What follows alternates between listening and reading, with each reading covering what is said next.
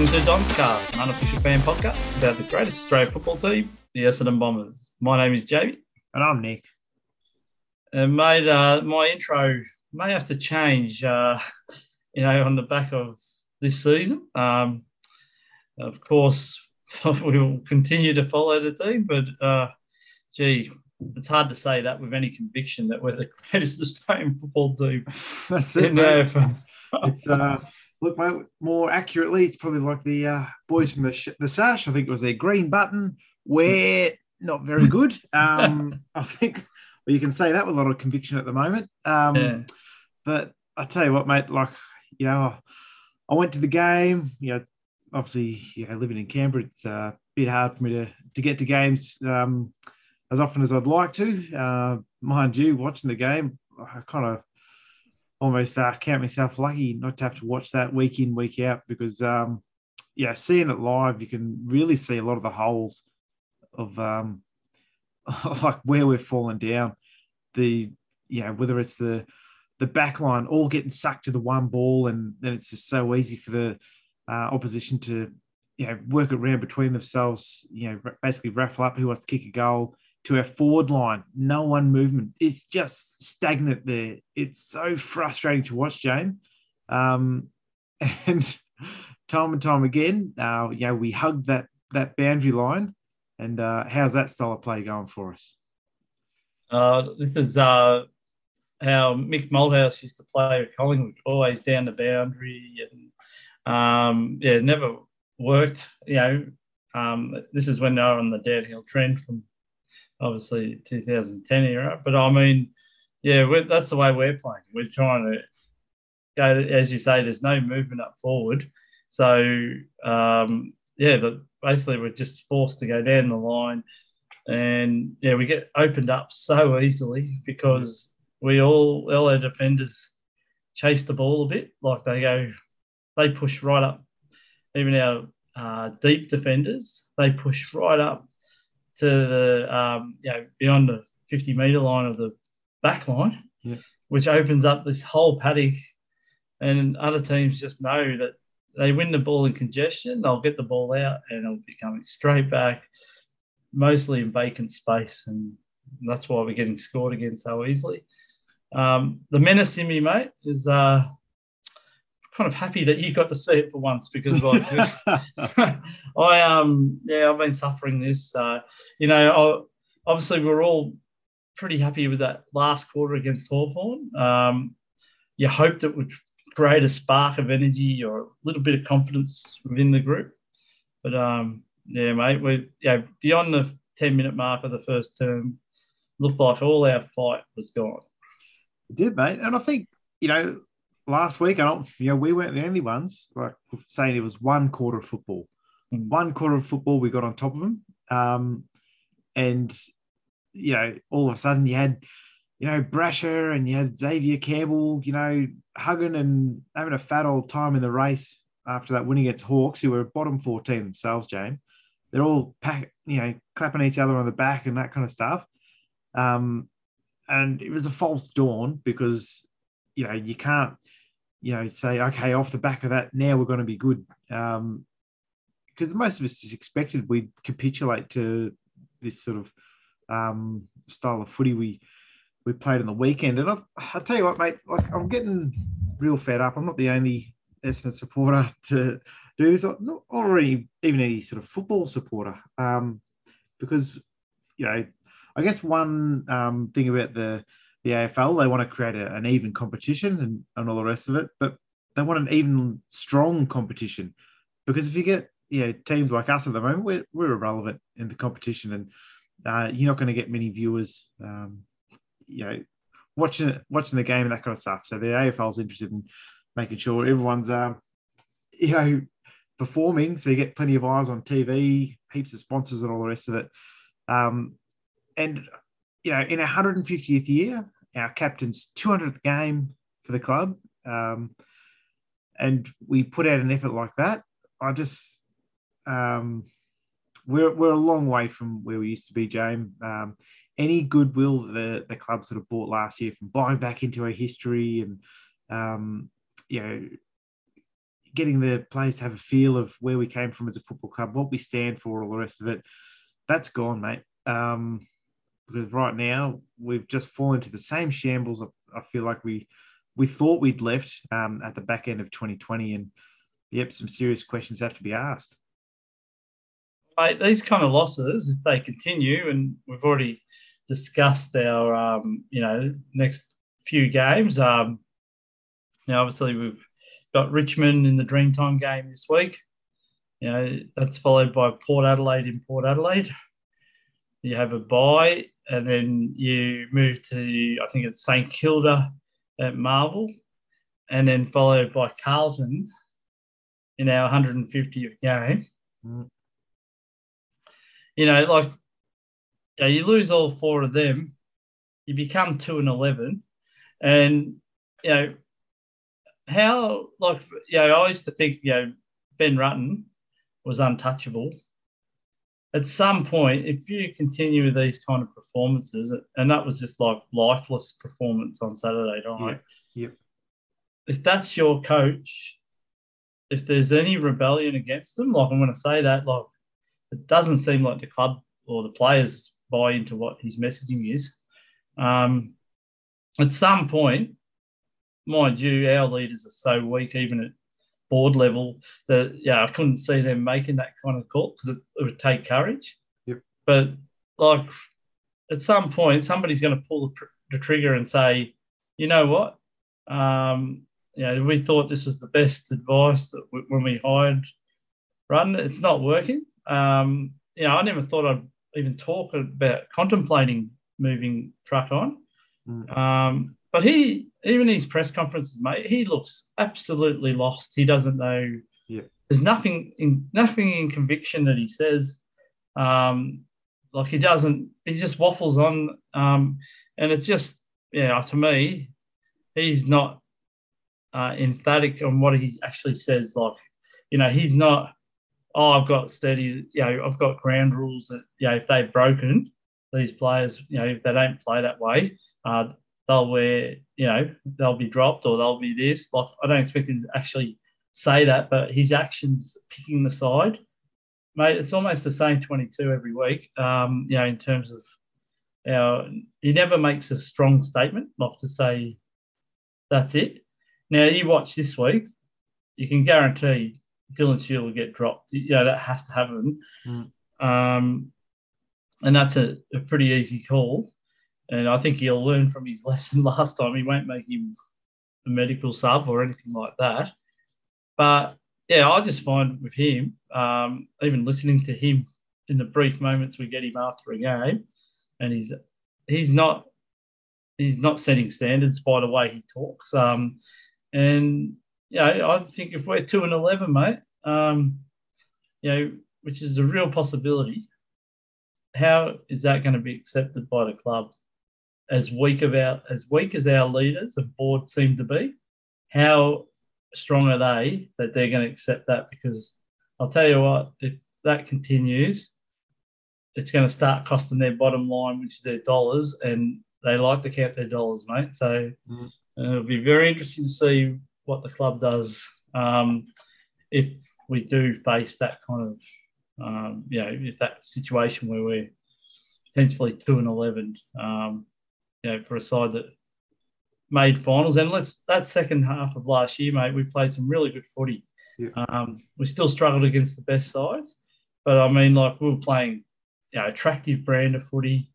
Um, you know, I, you know, I hated losing, but I could really cop what they were doing when they were when they were playing well and uh, the way they were transferring the footy back to front. Um, you know, we don't see that this year, mate. And when the going gets tough, the tough get going, it seems, for the Bombers. Well, I don't know about that, mate. But for mine, yeah, you could. It, I guess the coach is always the one that he's he's the one in the public spotlight. He's the one that, um, you know, everyone says the buck stops with him. But I'm not sure if just changing the coach will will fix our problems, mate. I personally um, still do have a bit of faith in uh, in Truck Rutten, as as crazy as that sounds. Um, but there's a total disconnect between obviously what his messaging is and you know what's what's happening with the players out on the ground now. We have to remember that as a senior coach, Ben Rutten is still very young. Like this is yeah second year. I mean, you could argue third year, but really second year as a senior coach um, of the side. He's still got to work out. Okay, how do I um, you know, make things work? He's seen um, you know successful footballing systems, Jane.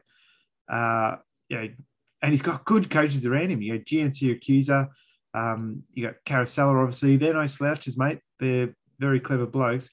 Um, but something is happening between, you know, trying to get the, the messaging out to the players and the players being able to implement, um, you know, the game plan and all that stuff um, out on the ground. Now, um, there's, there's reports that, you know, even though Ben Rutten shows a, a, calm face in front of the media, and even that's starting to um, to fade, mate. Like you're starting to see a bit of frustration building into his press, conferences last couple of weeks in particular.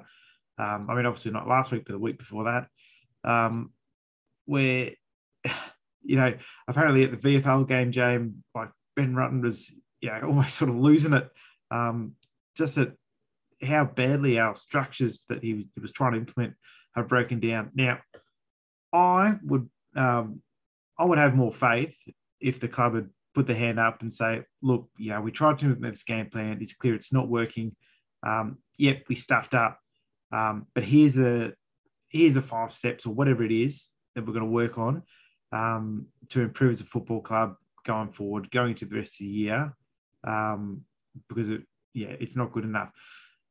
But I mean, it's not just Truck's fault. So I, would still keep him on, as crazy as that sounds, uh, unless you, um, you, you get like a, a Clarko or um, you know, a Choco Williams, someone to come in to do an external review and um, and all this to work out, okay, where, where are we breaking down, um, you know, in terms of expectations, all that kind of stuff. Oh, you, we, you just heard last week, mate. Mm. Brasher came in. We're not doing reviews, mate. We are uh, not doing reviews. Uh, yeah, we'll review internally, of course, but uh, there's no need for reviews because remember. Well, that's that's where the um, that's where the problem starts, Jane. Um, if you are not open to external review, you're not open to objective um, review from from someone who's purely looking at a performance focus on how do you get, um, how do you improve your product, your brand. Like that's that's essentially what would be bringing an external view for. Um, if you're not open to that, you are not performance focused, and this is a performance um, enterprise, James. And um, yeah, you, you've got to go. I've, I can't back in, you know, anyone at senior leadership level um, who is not open himself to uh, to review. Now, we demand a lot from our players, James. We're not getting it, um, but equal that should be across the club. That should be board level, should be coaches, um, and certainly right up to the the president, the CEO themselves. Um, we have to expect performance from these individuals on the financial front, yep, they've got plenty of um, you know sponsors and stuff, and that's that's great, James. That's put us back in the black again.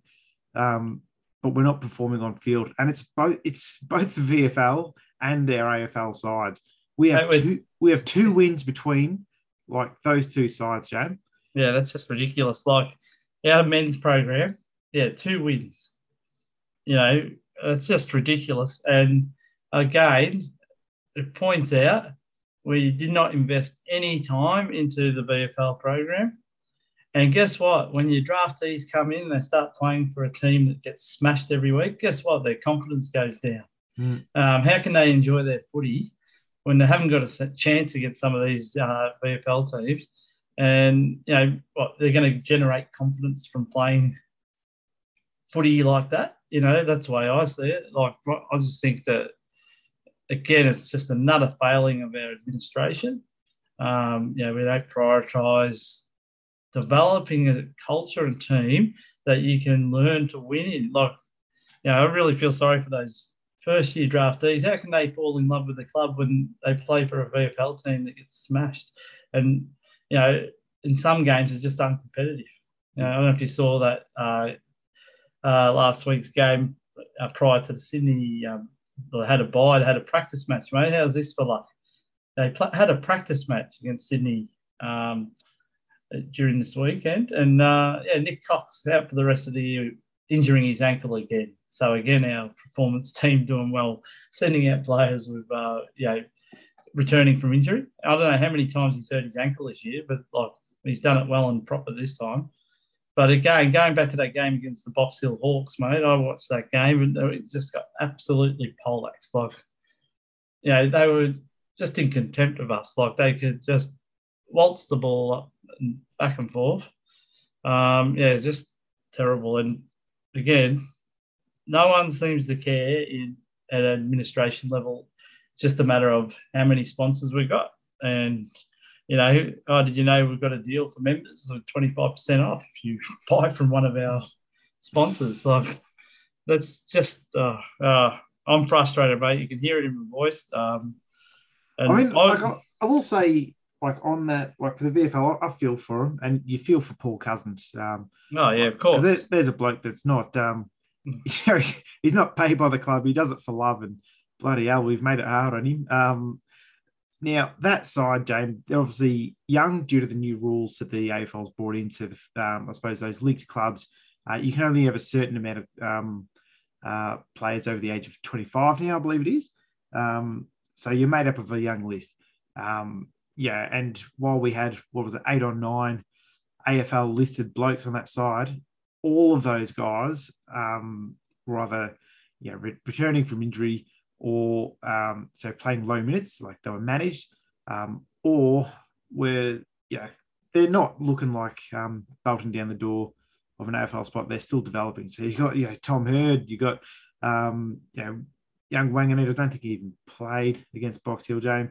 Um, yeah, he did play. He got a goal, oh, but yeah. uh, but uh, you know, I don't know. I've heard talk that he may be injured as well. I'm not sure. Yeah, but then you got yeah, Cian McBride, who's obviously yeah. I feel sorry for that bloke too, mate. He's been around the club for three or four years now, but uh, his development's been stifled by you know COVID and all the rest of it.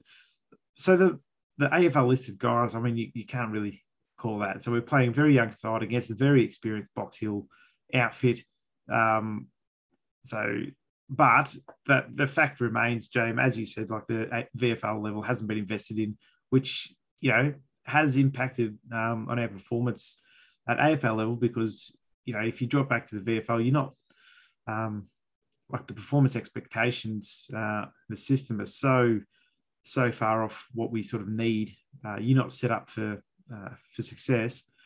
Um, but like, so like really, it needs to happen from the top. There needs to be a review, um, you know, at the board level, um, because like we need a, a top-down uh, review if we're going to be successful at all. We can't keep you know chop and changing with with coaches. I, I don't think that's a, your uh, silver bullet to success.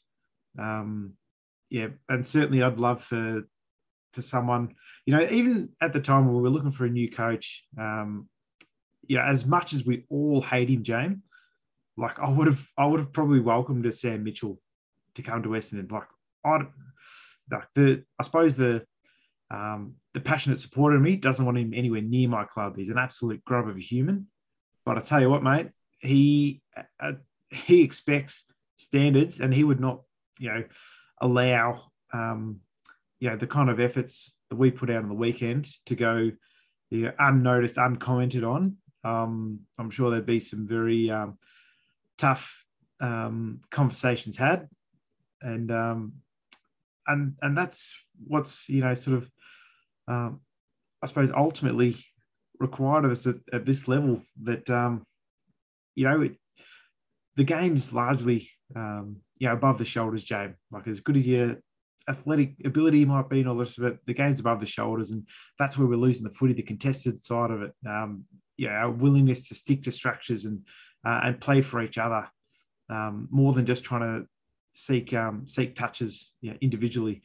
I think all of that needs to be um, you know broken down and um, I suppose shown for what it is as as being a sort of selfish brand of footy. This um, I suppose survival brand that we seem to be um, you know embodying from you know the, on the playing field. You know surviving for your spot. You know just trying to get the amount of touches you think might let you stay in the park to the board level where uh, you keep jobs for you and your mates because you know that's that's where you get um, value, but isn't actually actually bringing the, the club forward.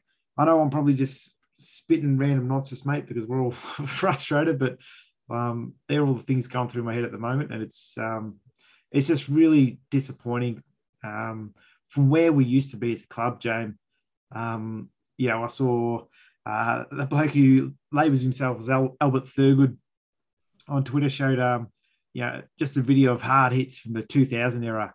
You know, we had Solomon, Hardwick, Wallace, Lloyd, um, you know, even Hird. Geez, they went hard, Jane. Uh, they did not let up all game. We are so far from that. It is not funny. And it's just, um, yeah, we're we're a, not even a shadow of the club we used to be. Yeah, and how bad was uh, when Luke Parker? Now he gestured towards um, Dylan Shiel. Mm. I counted it, mate, six times. Yeah. This twitch, you know, like ducking his head, like Yep. um, six times he did it. And not one of our players, like Matthew Lloyd commented on this too, not one of our players Mm. remonstrated with Parker. Yep. Not one of our players stood up to Parker.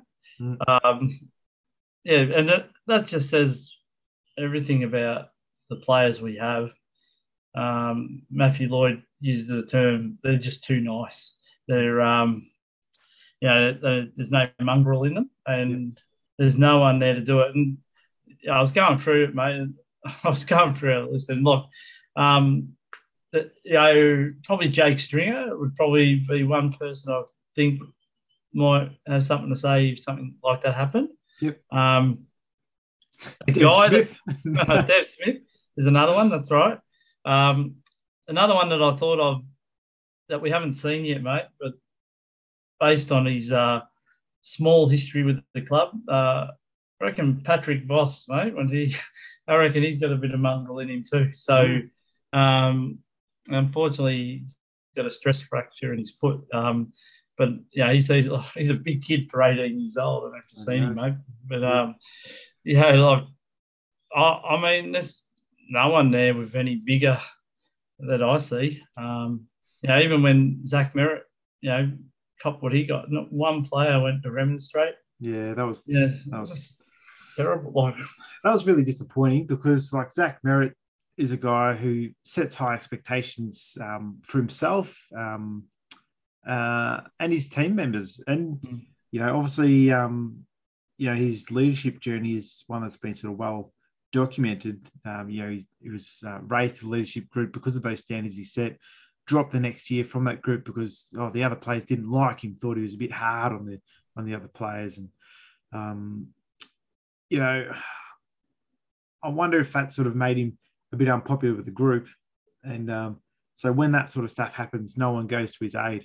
Uh, if that's the case, um, then the Essendon Football Club needs to have a bloody hard look at itself um, because there's a bloke who, um, you know, it would be very rare, James, we would say Zach Merrett, um, yeah, has a bad game or shirks a contest. Um, uh, yeah, you can you can not like your, your teammates, and that's fine. But they're wearing the same sash as you, and if you're not willing to stand up for the sash, um, what are we as a, as a football club? Um, one bloke, like, actually, there's a couple of young blokes um, that I like. I, I, I saw go into you know plenty of contests with um, yeah, plenty of heart and vigor, and that was um, Archie Perkins and, and Ben Hobbs, Jane oh yeah, they Um, look good. they like and they're very raw. The, you Mhm. can see, um, you know, Perkins while he's got beautiful delivery by foot, he's still got to work out the patterns and, and all the rest of it. But when there's a tackle to be had, he had a game high five tackles for the Essendon Football Club, Jane, Out of 30. five of thirty. Um, so if there's a tackle to be had, he bloody makes him stick. Ben Hobbs, he only laid the one tackle, but I saw him running all night. I saw him getting into, um, yeah, into fisticuffs and all the rest of it. Um, one bloke who I thought improved from, and I've I've been very critical critical of him, Jane, is um, Andy McGrath.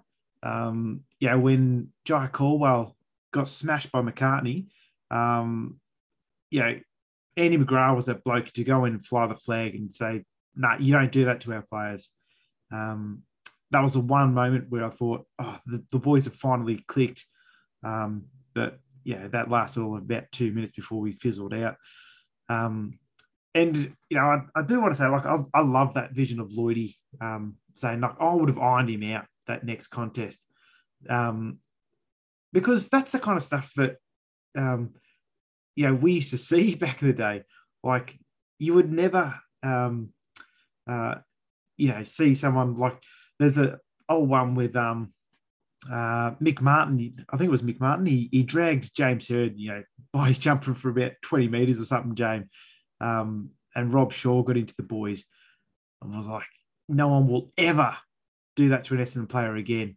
Um, and you saw that in their attitudes, James, because if anyone, you know, got someone off the ball or whatever, that next contest, that player knew there was someone coming coming for him like a steam train. Um, and that's the like if you give away a free kick, well, you give away a free kick, but that player is going to think twice about um, you know making stupid scared gestures uh, to him. But no, our, players are are too nice. Um, so yeah, I love the the passion that Lloydie um, uh, showed in the uh, the um, on that coverage yeah. there because um, like you can see that like the former players are hurting. They're like, this is the the club I, I bled for. This is the club I oh, I've done all this stuff for, and look how far they've fallen. I, I wish there was someone like a um like a Lloyd or um know someone who would come into the club and just say, nah, that that level is not good enough. Uh, you need to lift, or you need to find alternate employment um, because that's not what we stand for at the Essendon Football Club. I think a, a big problem, mate, um, is Xavier Campbell. Mm. Um, I don't think he's open to criticism. Um, and we've seen, like, even when Dan Richardson got the chop, um, you know, there was contention on what that was about. It was, was kind of sudden, if you remember. Yep. Um, yeah, so yeah, I think that Xavier Campbell has to answer to a lot of the situation we're in now. So we are basically he's our CEO. He makes a lot of the decisions. Um, people say he's not a football person. He doesn't do the football side of it. I call bollocks on that. Yep. Um, yeah, I think he puts his nose in, and he's done that continuously. Um, Dean Wallace, mate. Yep. Do you remember when he said these uh, the people there are imposters? Yep. Um, yeah, they're they're in the shell of the Essendon Football Club, but they're not. They don't have the heart or the soul of it. Um, mm-hmm. We saw what happened to Wally. Um, yep. You know, off he went. Um, so you're not allowed to have an opinion unless it gels with Xavier, and that's the way it is. It's a dictatorship. That's what it looks like. And um, yeah, where's it got us? Absolutely nowhere.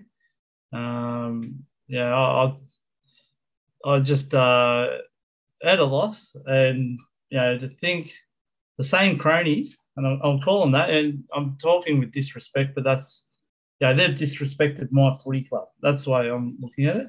Yep. So these same cronies are looking after themselves. They don't make any changes. They just will keep the status quo because it's working well. And like other clubs have gone through these hardships and look, they've come out the other side. Well, they didn't do it with the same people there. You know, there was yep. tough decisions needed, and uh, yeah, unfortunately, our club and the people running the club don't have the balls to make the decision, and probably the best I can say of it. Yeah, absolutely. I'll be all in for that, James. Um, oh, that's what we need. We need an Obi Wan Kenobi uh, as, as our only hope. Um, yeah, because right now, um, you know, as much as they they'd say, oh, you know, we're a um, we're a footy club that's you know united and aligned in uh, in vision and and strategy and all the rest of it. We are such a divided football club, James. And I'll tell you what, being at the game as well, James. Um, yeah, I saw the obviously the the boys out on the ground um, with their just pre-match training drills, and you know, obviously it's uh, a bit fraught to sort of um, judge anything on that. Um, but I remember saying to you, like, oh, you know, I can see Shiel, he's, he's running through, he's kicking some goals on the run. but when I look back, he was doing everything on him on his own. He's doing run throughs on his own. It was just, um, yeah, he'd pick up a footy in the middle of the ground, run towards goal, kick it through, and then go off and do some more run throughs on his own. Um, now, I don't know about you, James. Um, we don't normally uh, play as you know 22 individuals on the field. We play as a team. Um, so you're more team-oriented players like your Drapers, Guelfi, um, all those guys. They were all doing their their drills as a team because that's the kind of um, I suppose unit kind of focus we want to work on. Um, now, obviously, I'm, I'm, singling out Shiel, but I'm sure that would apply to uh, to others as well. He just sort of stood out to me at the moment, and you definitely saw that out in the park, Jay, because I, he was one in particular I thought was playing a very individual game, and it didn't really work for him, uh, nor nor the team on the night. And um, yeah, I, I was with um, I was with someone at the game, James, who like never really watched footy before, um, and they made a couple of observations. You know, like why, like, how come they're not playing as a team? They're playing as you know, just individuals out there just trying to get their own ball. Uh, what? How come you know the the game is always played over the other side of the ground? Like it's always skirting around the edges, and um, like I suppose they're they're very sort of simple observations that you know it's not just um, you know us you know I suppose making things up or you know oh we used to play this way so um, that's what we expect. Like some of us, you know, we have lived in the past. We have thought, oh, yeah, we're a team with 16 premierships. That's all in the past. This is a, you know, just a, someone just observing the game going, what, why do they do that? And I guess, you know, your, your questions can start there. Like, what were we doing over preseason to, I suppose, implement a game plan or, um, yeah, actually gel as a team unit? Um, you know, you've introduced new blokes to the club. So obviously your draftees, but also like Jake Kelly is an experienced player. But I tell you what, at the game, James, like looking at that defense, um, they are not working together at all. Um, and I don't put it on Jake Kelly, um, but I don't think their roles are um, actually designated or communicated very well because so often um, all our defence would go towards the one footy, and Sydney just had you know forwards running amok, um, giving themselves plenty of options and creating plenty of avenues for goal. Just watching how many marks Sydney could take inside 50. Mm. And every time we went forward, it was always a contest, you know? And um, that's nothing more than effort, you know? And also knowing, you know, how to defend. And, you know, we started pre-season early, as was well celebrated at the time. Yeah. Uh, we'll be ahead of the curve because we're uh, starting our training early. Well, you know, what did they learn? That's what I'd have to ask. Um, you know, we're playing a horrible brand of footy. Uh, and I can honestly say, even when we beat Adelaide, uh, which we were lucky to do, we won by four points. Yeah. We didn't do that convincingly at all. No.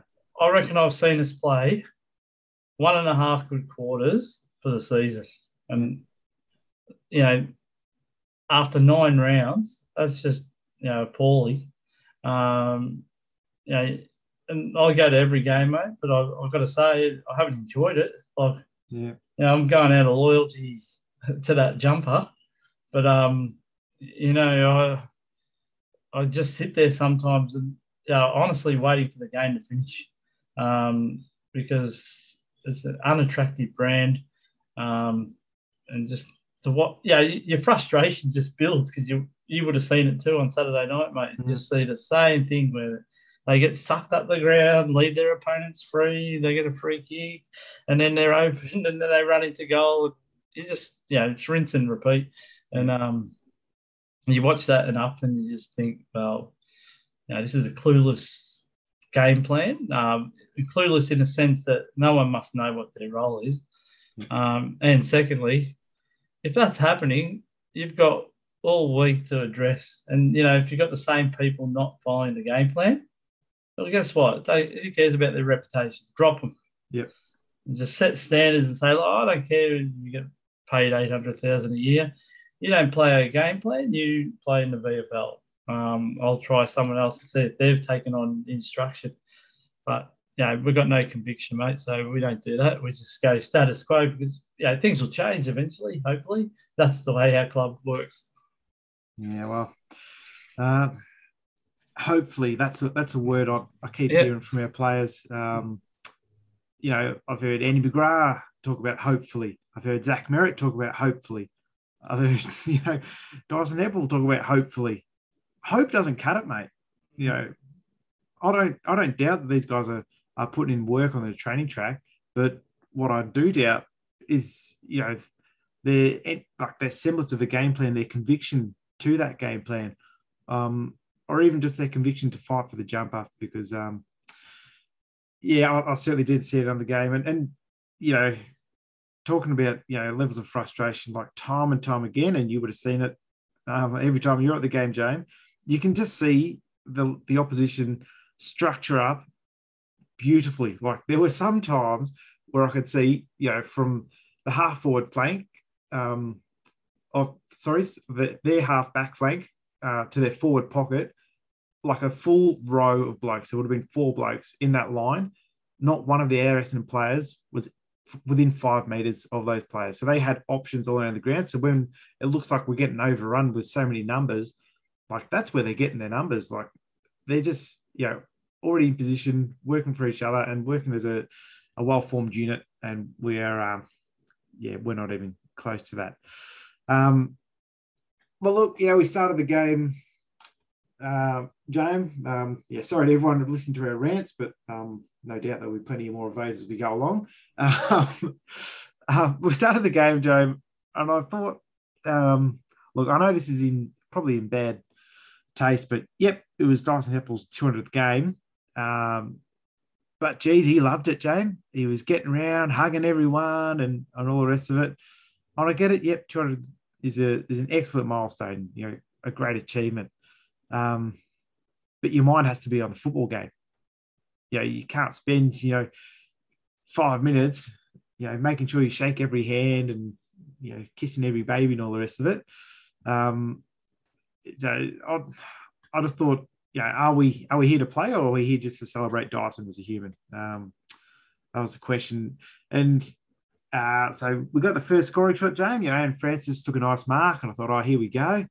Um, but he he missed the shot, unfortunately.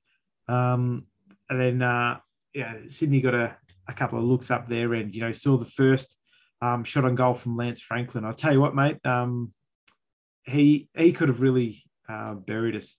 Lance Franklin throughout the course of the game, but um, you know he was he was a bit like uh, Gunston the week before, didn't quite um, get him through. But uh, Sam Wicks um, got their first goal uh, before um, yeah, Ben Hobbs had a shot, and then Aaron Francis did make good um, and kick a goal to um, yeah to get us on the board. Um, like I thought that was a, a good settler because uh, you know going up you know, against uh, Sydney up there. You you don't want to get too much momentum. So it was good to get a quick reply uh, you know, to Wicks's goal, and we had a bit of control. Like with the ball was staying down there for a little bit of time, but um, again, uh, you know, it wasn't long before Sydney, you know, had most of the possession. And uh, as you were saying before, mate, with Franklin, uh, he may not have kicked as many goals, but geez, he set up a many with his great yeah. field kicking. Yeah, he did, mate. Um, yeah, we saw Heeney again. He um, he's usually a dot dick uh, for any goal, but he, he missed that one there. Uh, saw Nick have a shot, and then uh, we saw Ben Hobbs have a nice little crumb and uh, snap one through for goal.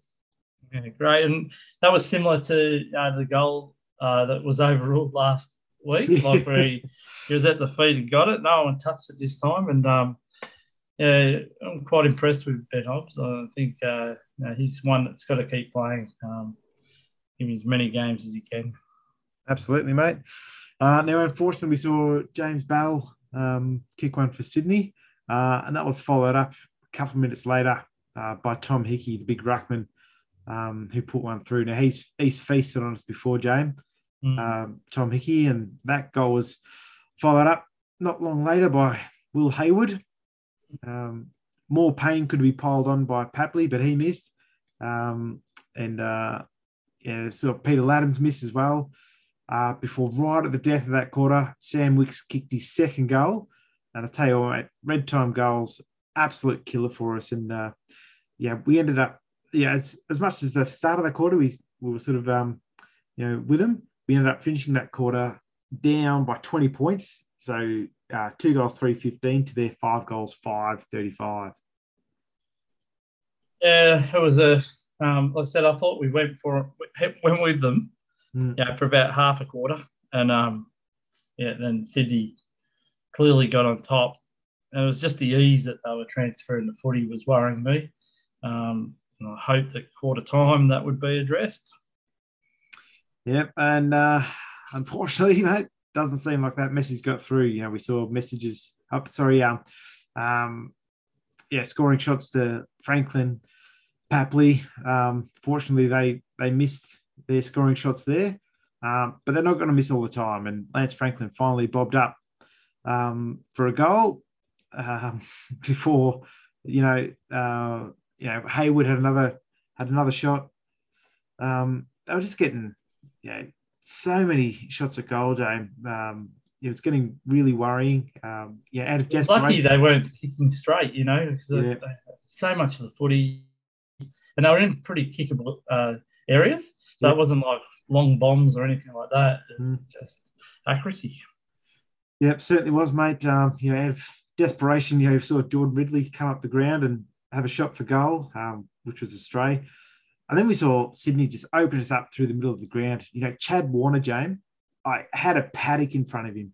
Really, he could have ran straight in and, um, you know, had a shot for goal. I think, he, yeah, maybe the moment got it got the better of him because he missed that shot, but certainly look, looked for all money like he was going to slam it through.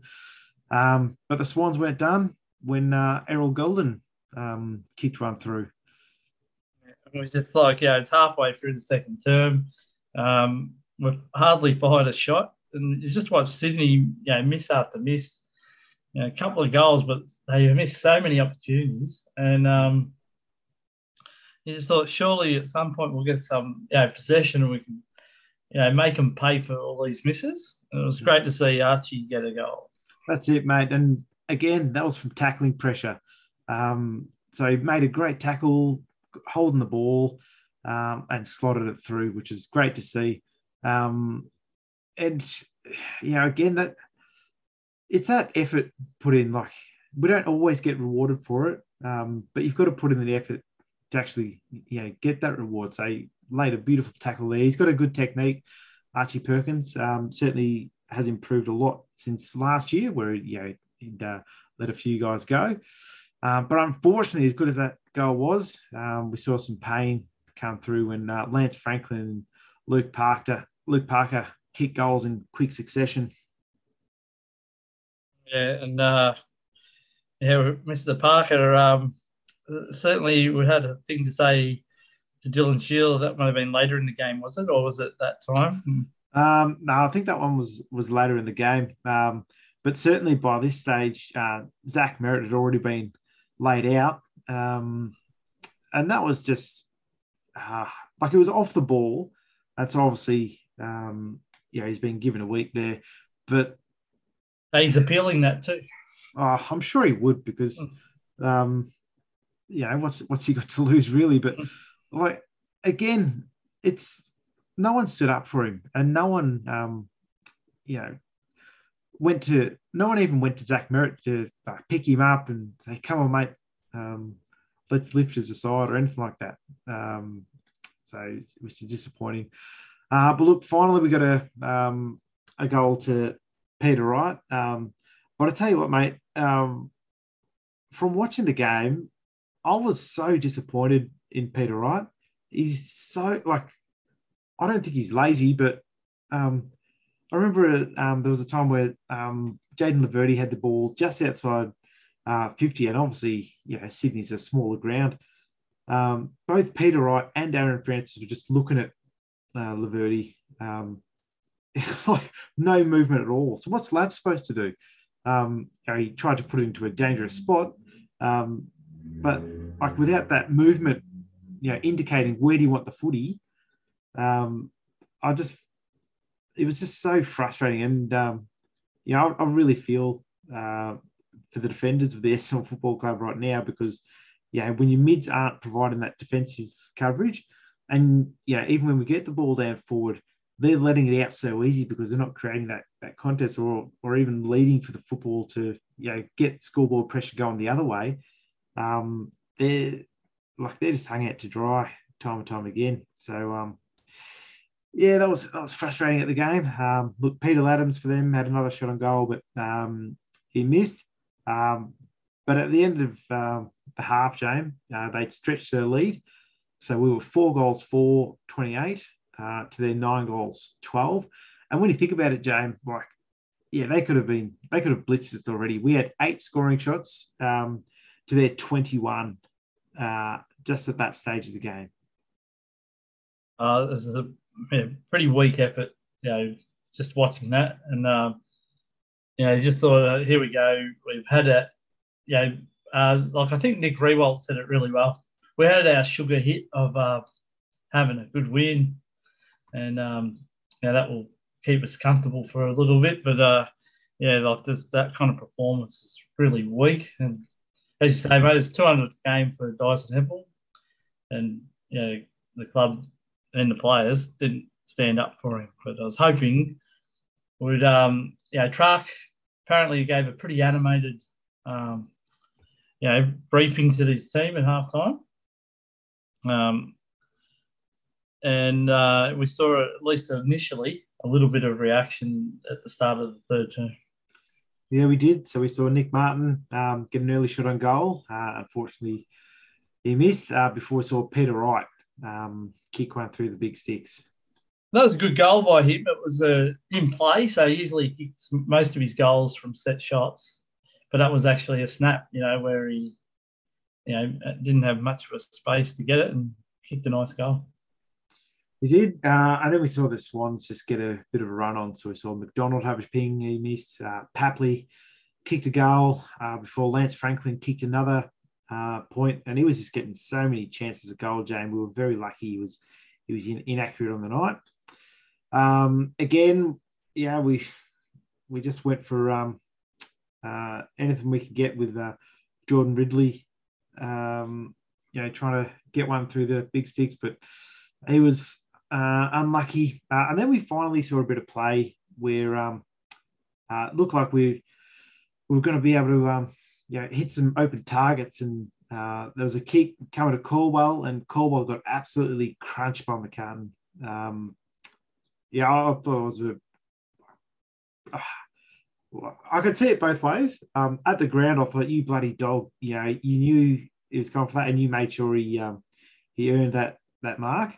Um, yeah, obviously, um, you know, we, we sort of lauded uh, Peter Wright's effort the week before on Impey, so I can I can see that both ways. Um, and finally, we saw a bit of fight back. That's where you know McGrath went in and um, you know remonstrated. You know, we saw a couple of other blokes get in there. Draper got in, got involved. Um, and I thought finally the blokes are, are gelling together. They look like they're um, yeah going to fight for each other. Um, yeah, we did get a scoring shot out of that, but only um, you know one behind to, to Durham and Jack Cobble obviously went off. Um, we heard at the end of the game from track that it looked like a bit of an AC joint issue. Um, so we'll I guess we'll find out the extent of that.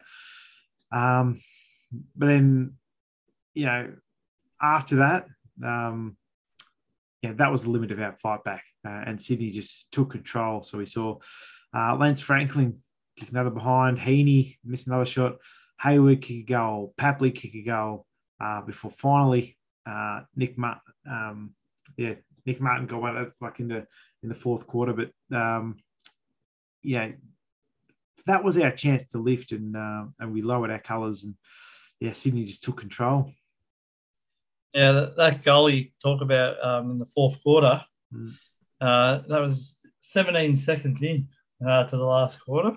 Mm and I believe that was our last goal. So, uh, you know, basically went through the rest of that quarter in the last, not even like getting another goal to kick six for the game. You know, when you watch the, uh, the opposition have so many shots at goal, it's pretty poor. But, um, yeah, nice goal by Nic Martin. Um, mm. you, know, in a tough night for him as well. But like he's, he didn't stop trying and still looked like he had a bit of class. Yeah, he did. But um, that's the thing. He's a, I guess, I kind of see him at the moment. He's being used as a bit of a link player. And it's not easy when both sides of the ground are, are falling down so badly. Um, so it didn't, I suppose, um, uh, didn't offer itself to his best attributes um, the game, but he certainly uh, tried his heart out. But so at the end of the third quarter, we were down five goals, seven to their 12 goals, 16. Uh, so again, they just stretched that lead out a bit more, and uh, that continued in the fourth. Where yep, we got the goal from Nic Martin, uh, but then there were goals to uh, to Heeney, um, uh, another one to Kennedy, um, and really they they had so many other shots at goal. They they could have really uh, pummeled us, but um, yeah, they didn't, and they ended up, um, you know, 14 goals, 21. Uh, you know, you imagine if they were as accurate as Collingwood were against us in Anzac Day game. yeah, yeah, that it would have been 120 point drubbing, easy. Um, and that's what it felt like at the game. Like we would have smashed from pillar to post. As Truck said at the end of the game, like that scoreline flattered us. Um, you know, even though we uh, we lost by 68 points. Um, it felt like a, a, lot more than that, Jane, um, uh, or 58 points rather. Um, yeah, we were just belted all over the ground. Um, yeah, we, we barely put up a yelp. And um, yeah, obviously I, I travelled from Canberra, so um, you know, bit of a trip. That's that's your whole weekend. But I was next to a bloke. You know, he and his partner travelled from Melbourne to come and see the game, and there were plenty more of those, Jane. Um, and yeah, the supporters like we love the club. Uh, yeah, as much as the um, the relationship um, between the fan as a club is a bit like a yeah, it can feel like a bit like an abusive relationship sometimes, Jane, where you're like, oh, it can't be good for me, but but I still love it. Um, mm. And that's that's kind of how we're feeling at the moment. You know, when the club is being, um, yeah, last yeah in 2016 when um, yeah we were at our, our lowest point really, like we were filled with top up players, whatever. I felt yeah, oh, even though we weren't expecting wins or whatever, that's about as honest a football side as I've seen for a long time in terms of effort. We would, we never doubted effort. You know, you had blokes like Matty D running around, um, you know, trying his absolute best. He was never, he was always, you know, never quite up to it. But geez, he, he put it all out there, Jane. Um, you know, even last year, you know, effort was was a non-negotiable. I, I, like apart from the first what, what do you reckon, James? Like five six games of last season. From that point, we really lifted and um, yeah, started to get a bit more more trust in it. But this year has just been an absolute kick in the guts um, for us as fans. Because um, I mean, you you look at the uh, the stats. Obviously, the one highlighted um, you know, all around. Was, was 30 tackles uh, for the entirety of the match um, on the SCG, which is a small ground game. Um, yeah, and, and Sydney, who had more of the ball, more scoring opportunities, were in front for you know the vast majority of the match, had 56. So they nearly doubled our tackle count, but they had more of the ball. That is absolutely damning for mine, um, because that that just shows effort. They wanted it more. Um, there's there's um, very um, you don't need a lot of skill to um, you know to, to lay a tackle or um, all the rest of it, and we are just so far off it. Um, yeah, it's really um, yeah, it's just really sad from where this club used to be as a proud football club uh, you know, they a couple of weeks ago they went on this big tour around the country. Look at our 16 cups. Look at how bloody shiner they are. Aren't they great? That's the club we used to be, Jane. Mm. We we have not been that club for 20 odd years. And um, yeah, certainly I, I think the, the fans are sick of it. Um, we're done. We've been through this before and we want change. Yeah. No, it's just gotta it's gotta happen. It's and it's uh, at board level that's got to change. Um, unfortunately, mate, like I've been a member for 30 years, and um, look, we get sucked in when we do our voting ballots. Essendon will put up our ex champions sometimes. You'll see Simon Madden, you'll see Sean Wellman uh, in the past, then Chris Heffernan. You've seen now Kevin Sheedy. Um, we are voting for them based basically of our memories of them as players or coaches. Um, you know, it's, you know, if we've got somebody we don't really know much about, they don't really have a chance. And um, mm. you know, we're talking to Paul Cousins. Um, you know, obviously, I'm not speaking for Paul, but like when he was on the board, um, he knew he was going to be up against when uh, he was up for re-election. He's going up against Sean Wellman. Now, you know, most uh, Essendon uh, people are going to say, well, I know Sean Wellman. Um, yeah. yeah. I'm not 100% sure on Paul Cousins. I'm not sure what he done. I don't know what his portfolio was for the year. Um, yeah, I'll go with Sean Wellman, you know, because, and, and I'm guilty of that at the time. Yep. Um, yeah, because, you know, that's it, that's your Essendon people that you you remember watching fondness and, um, you know, good players, but obviously, once they get in there, it's just really comfortable in there, mate, because everyone looks after themselves. They all just, uh, you know, probably get heaps of perks, you know, like the best seating and so forth. But yeah, no one, I don't hear any anger, frustration, vigor coming from that board. No. Um, and, you know, they're the, they're the people who we've trusted to look after our footy club and they're not doing a good job of it. And if they can't realise that, then change is required. But how does change happen when you know without? I called for it, mate, on Blitz. You know, um, I just threw it out there. Like, where's our rebel group? You know, where's our people who are sick of watching this? Where are the people who, with high ranking, that high ranking enough to actually, they, you know, they could easily get like a you know a, Matthew Lloyd, for example, or Andrew Welsh, somebody like that um, on as part of their ticket. Yeah, maybe not to run it, but there must be people out there who are hurting just as much as us, who want to see our footy club progress. And how many of people watching this or listening uh, to what Essendon are putting out out there this year would have any confidence that Paul Brasher and Xavier Campbell are going to lead us through this mess. Mm. Yeah, that's a that's the thing. I like we need. Yep, we do need strong leadership. Um, look, and as much as yeah, I'm sure um, you'd love to do it. I'd love to do it, James. Um, we just don't have the backing. I, I don't have the the nous for it. Um, happy to put my hand up and, and say that. I don't have the the funds for it or, or anything like that. Um, so like we do need someone who's um you know not afraid to make some hard calls um and be unpopular um uh, at the club at some degree. You know, we saw uh, when Kevin Sheedy came to the, the club from Richmond, yeah, plenty of people didn't want him there. Um, uh, but yeah, he came in and he made change, James, and you know he had those players playing for him. Um, so obviously, uh, yeah, that was what 40 years ago plus now, James. Um, Sheedy's not the man for that anymore. You need someone with a bit of fire in the belly. Um, uh, they can uh, see a lot of things through.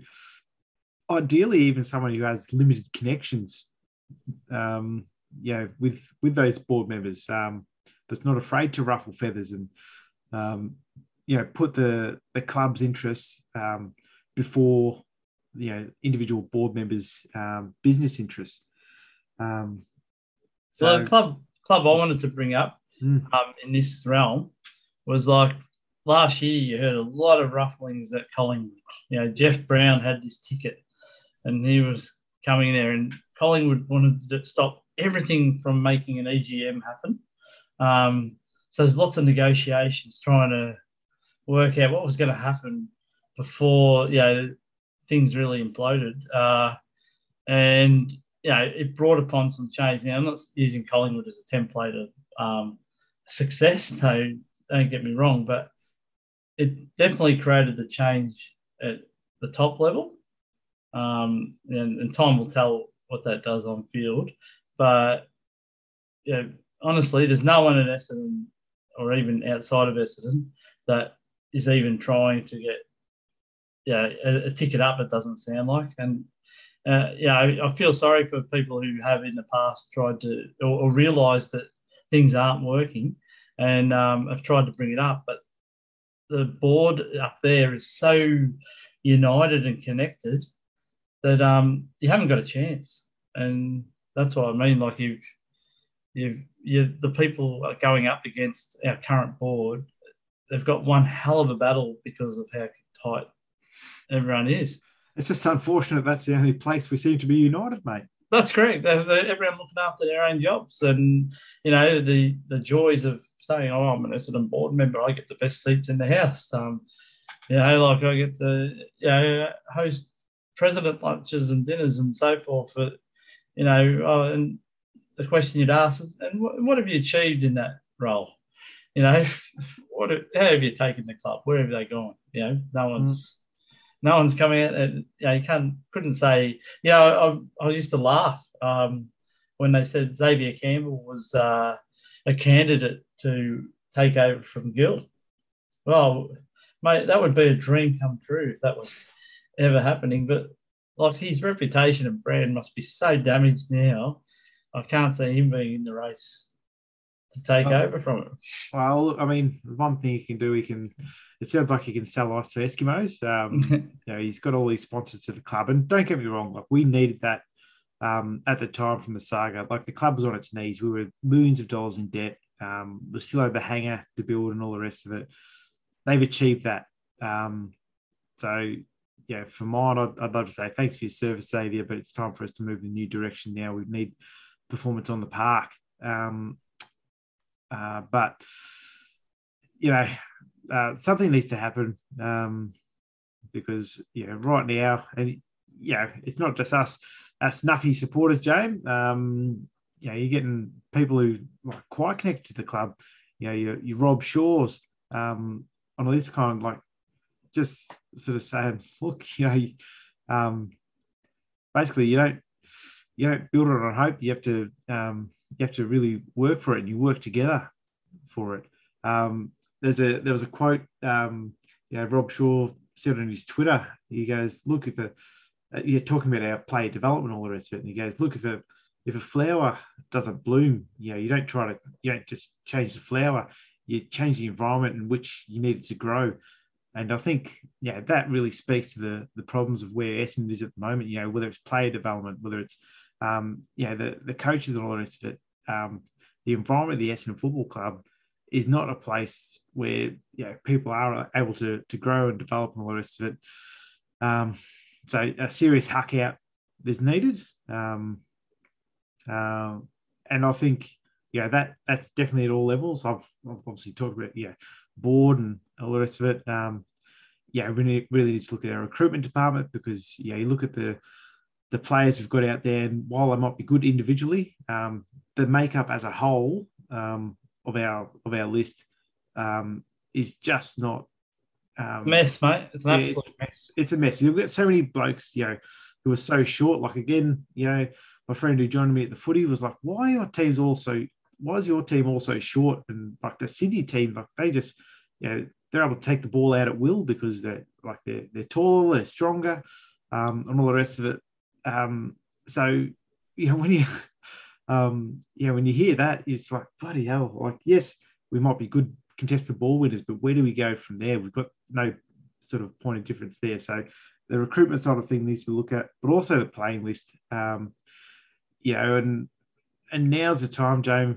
You think, uh, look, we've got the last of our um, saga players on the list at the moment in in Heppell and, and Hurley, and look as as great as servants as they've been, James, and as, as good as captain as, as Dyson Heppell might have been. Um, yeah, I, I had confidence in him up until a couple of weeks ago, but that playing list is not playing for him. Um, and I think it's it's time for for Dyson Heppell as, as easy it is as you know, for someone on the outside to, to call time on someone else's career. Um, I think, you know, for the Essendon Football Club as a whole moving forward, we we have to move on um, from the saga. We have to, you know, rebuild if we're uh, to develop into a into a successful side um, in future. And the thing is also, um, Dyson is, is, a wonderful contributor to the footy club. Like, mm. um, and he's been a, a, great servant of the club. But um, yeah, I'm not sure if he'll finish up this year. I, I, I suspect that Essendon being Essendon, you'll get another year, um, possibly not as captain. But um, what I would say is that his style of uh, you know leading the team doesn't work. There's too many cuddles, mate. There's too many. You know, do you think Dyson looks at these people, players in the eyes and like says that's not good enough? I can't see him doing that. Um, from what I see on the ground, um, you know, it's all you know, concealing, yeah, consoling and saying, you know, oh, you know, that's all right, mate. We'll get them next time. You know, all that. So again, it's that kind of leadership too. You know, sometimes your leaders has to give some tough feedback. You know, it can't always be she'll be right, mate. You know, um, you need to have standards, and uh, you know, I'm not trying to tip it on him on his 200 game, and he's just turned 30. But uh, you know, I would say that his style of leadership has not taken us forward, and you know, uh, we've got a young list.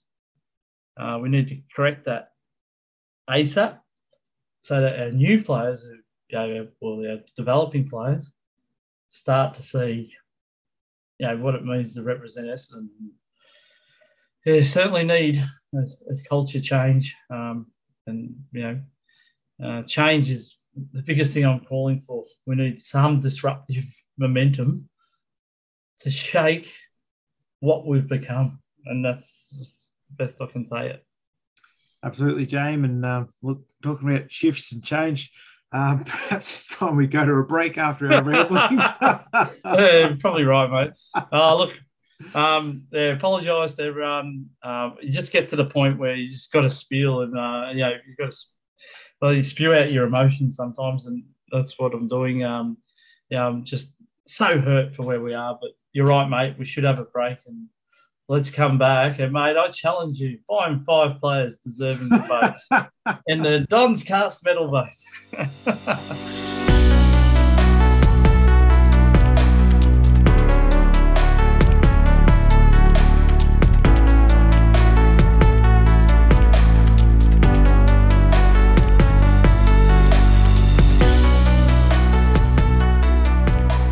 And you're listening to the Don's Cast. And, mate, we move on to the votes, and I found them incredibly difficult.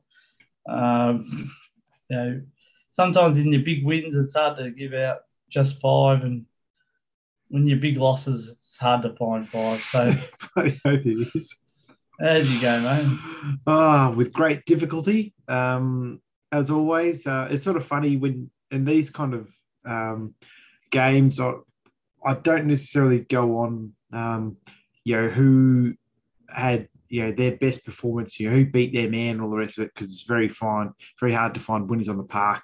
Uh, but I went for those who, um, yeah, demonstrated four quarters of effort, um, who showed a bit of spark when the you know side was otherwise lifeless.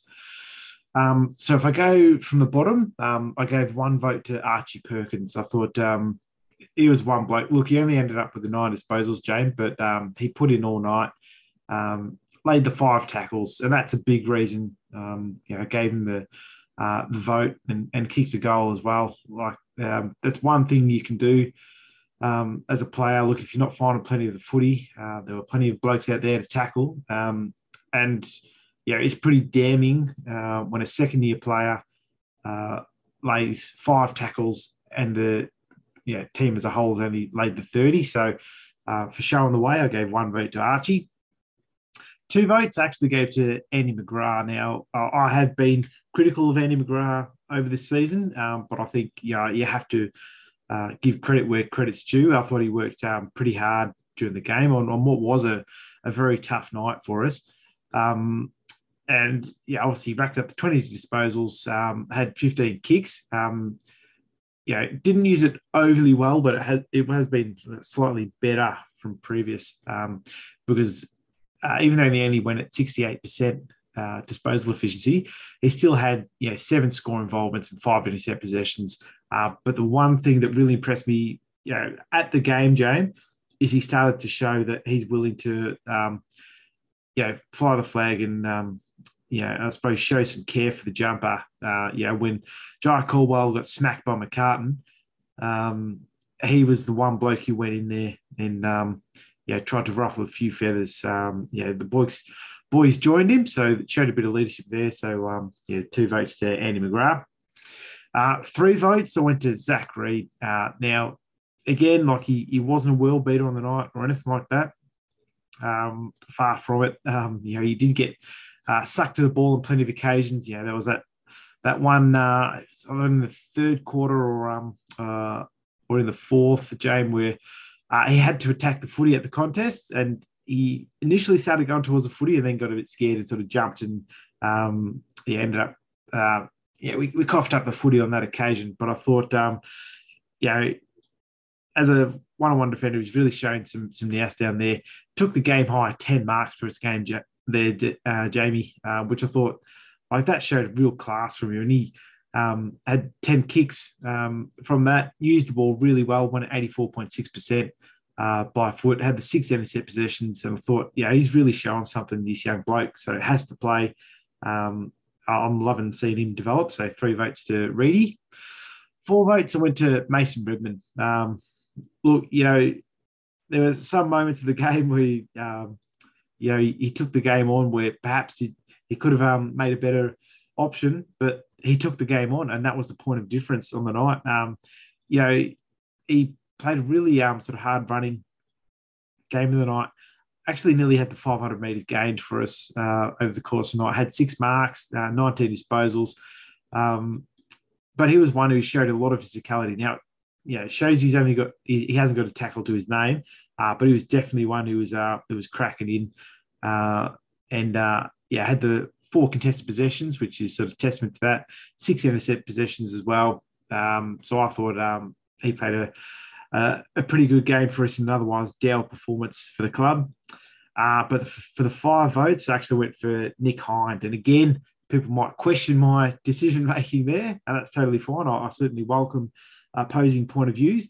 Um, but again, on the night when you know, the our game plan was so stagnant, our forward line was so stagnant, our you know, defenders were just getting sucked up. He was one who took the game on, had 522 metres gained for us, James. Um, you know, ran the lines, um, you know, looked you know, quite good on those occasions. Started to show a bit more physicality in his game. Laid the two tackles, uh, which is great to see. Had a clearance, had a goal assist. Um, yeah, had a shot at goal himself. Uh, unfortunately, missed uh, on that occasion, but it's showing he's got that attacking mindset back, which is really uh, promising to see. Um, so I gave him the the five, but as you say, it was pretty tough um, task to to pick those votes, James. So I'd be interested to see how you read it. Oh, I actually went similar, mate. Um, so we must have a, a, twisted way of looking at footy, I guess. But um, uh, yeah, I went five for Redman. Uh, sorry, five for Hind. Um, uh, at least he tried to generate some run and get through the Swans' defence, which really held up well uh, most of the night. At least he tried to take the game on a fair bit. Yep. Um, yeah, Redman for the same reason. Like Redman, I'm I've got to say at times, um, yeah, I don't know how much he mans up at times because mm. he definitely chases the footy a bit. But I, I mean, again, he's one of those players who can send the ball forward a fair bit, you know. Um, and uh, look, our, our, defenders are absolutely killed by the Swans. Like yeah. we're not not forgetting that when I give these votes. It's more um, I don't blame just that individual player. I blame the system, and uh, you know, like there should be other players covering for their man when they do take the game on. Um, yeah. So, and then I gave uh, three to Archie Perkins. And again, this was mainly because he could hold his feet and he took five tackles, mate. Um, had five tackles. Um, so he's the only player. And, and let's not forget, he doesn't play in the midfield a lot. So he was playing mainly forward and still generated that many tackles. So, you know, five out of 30 is a pretty big effort. Um, two I gave to uh, Zach Reid. I thought, you know, he's really developing down there. Um, mind you, he had plenty of chances to develop with the amount of ball that was coming down. Yeah. But um, yeah, like, yeah, I think he's going to be a very good player for us. Um, and you know, he's going to keep getting games into him. And one vote to Nic Martin. Um, didn't get as much of the footy this night, uh, this night, but he had the 15 disposals. But he, um, everything he does is a bit of class, and that's kind of lacking at the moment. So he stood out to me. So I gave him one vote. So where are we stacked up? Yeah, well, it's uh, yeah, there's plenty of um, plenty of blokes on the field, but uh, no clear standouts really at the moment. So if I go from the bottom, uh, so we've got one vote to Hobbs, uh, two votes to Sammy Durham, three votes apiece to Andy McGrath, Dyson Heppell, Tom Cutler, four votes to Jye Caldwell, five each to Waterman and Reid, seven to Jordan Ridley, eight to Jayden Laverty, 11 to Matt Guelfi, 12 to Archie Perkins, 14 to Jake Kelly, 16 to Zach Merrett, 17 to Sam Draper, 19 each to Nick Hind and Mason Redman, 20 to Dylan Shiel, 25 to Peter Wright, Nic Martin's on 34, and remaining in front is Darcy Parish with 42 Don's cast medal votes. And it's amazing. And after nine rounds, you know, the leader's on 42. And when you total like 10 votes, um, you know, the best you can get is 10 votes. Mm. That just goes to show that after nine rounds, he's, uh, our leader's got 42, which is uh, pretty pretty low. So there's no real standout, even with Darcy holding on. And like many people would say, give him votes for Saturday night. I just couldn't cop that, mate. Yeah. He, um, he may get the footy. He really died in that second half, I thought, as well. Yep. Um, and like, you know, I just there's no uh, no reason other than his possession numbers to give you votes. So, um, yeah, well, I guess uh, we're now going to trepidation against a Richmond side on Dreamtime. Uh, yeah, that's going to be not a great uh, enjoyment to get out of the game. I don't think. Um, yeah, well, as they uh, as they uh, have the thing called on Blitz Nightmare at the G. Um, yeah, yeah which, is, which, is, a bit sad because you know this is something that you know, obviously Essendon um, has kicked off. It's you know a great. Um, yeah, Essendon does have a great history with you know drafting and, and fostering Indigenous talent, um, but we've fallen again a long way uh, from that, James. Uh, you know, and on the night, it looks like we're going to struggle to get um, you know even one Indigenous player uh, from our list to to play in the uh, you know Doug Nicholls round, um, which is uh, which which is pretty sad. Um, that you know effectively we've, uh, we've had Tipper and that's about it. Um, Tex Wangan, he might yeah if he get up, I don't know if he's injured or not, but. Mm.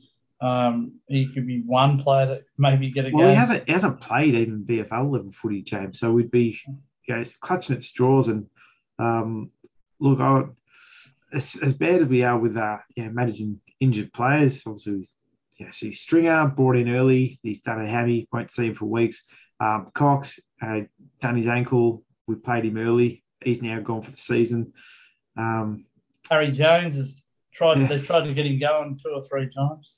Um, yeah, yeah. So um, I don't know. It's it's a it's a bit sad. So I'm not looking forward to um, uh, the result. And yeah, it is a, a bit of indictment on the club. I think that yeah we haven't um, drafted as much Indigenous talent. You know, we've um, uh, as I said, we've got a proud history of it, but certainly we've seemed to have skirted away from that over the years. Um, but uh, yeah, I guess we'll see what happens um, on that night. But uh, yeah, that's the yeah the votes as it stands as, as it is anyway, Jane. Um, yeah, so now we've got to go through and uh, buy the numbers, which is again pretty tough ask after a loss like that.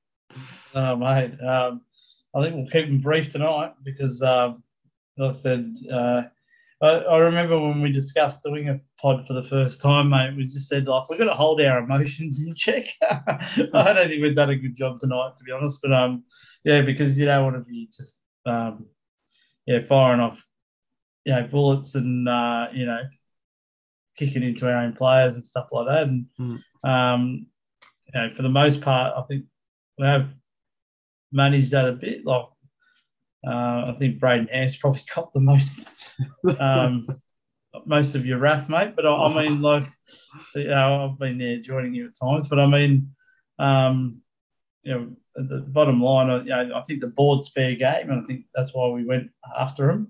But I, I think we, we, need to be mindful of players because, you know, at the end of the day, um, this is their lives as well. Well. Um, not that our words travel too far, mate, but I mean, you know, um, I just don't, you know, mental health is such a big thing as well. Like, yep. um, so I think we we need to be mindful of that as well. So, um, well, why don't we have a quick, very quick break to compose ourselves and come back and do the um, by the numbers, mate.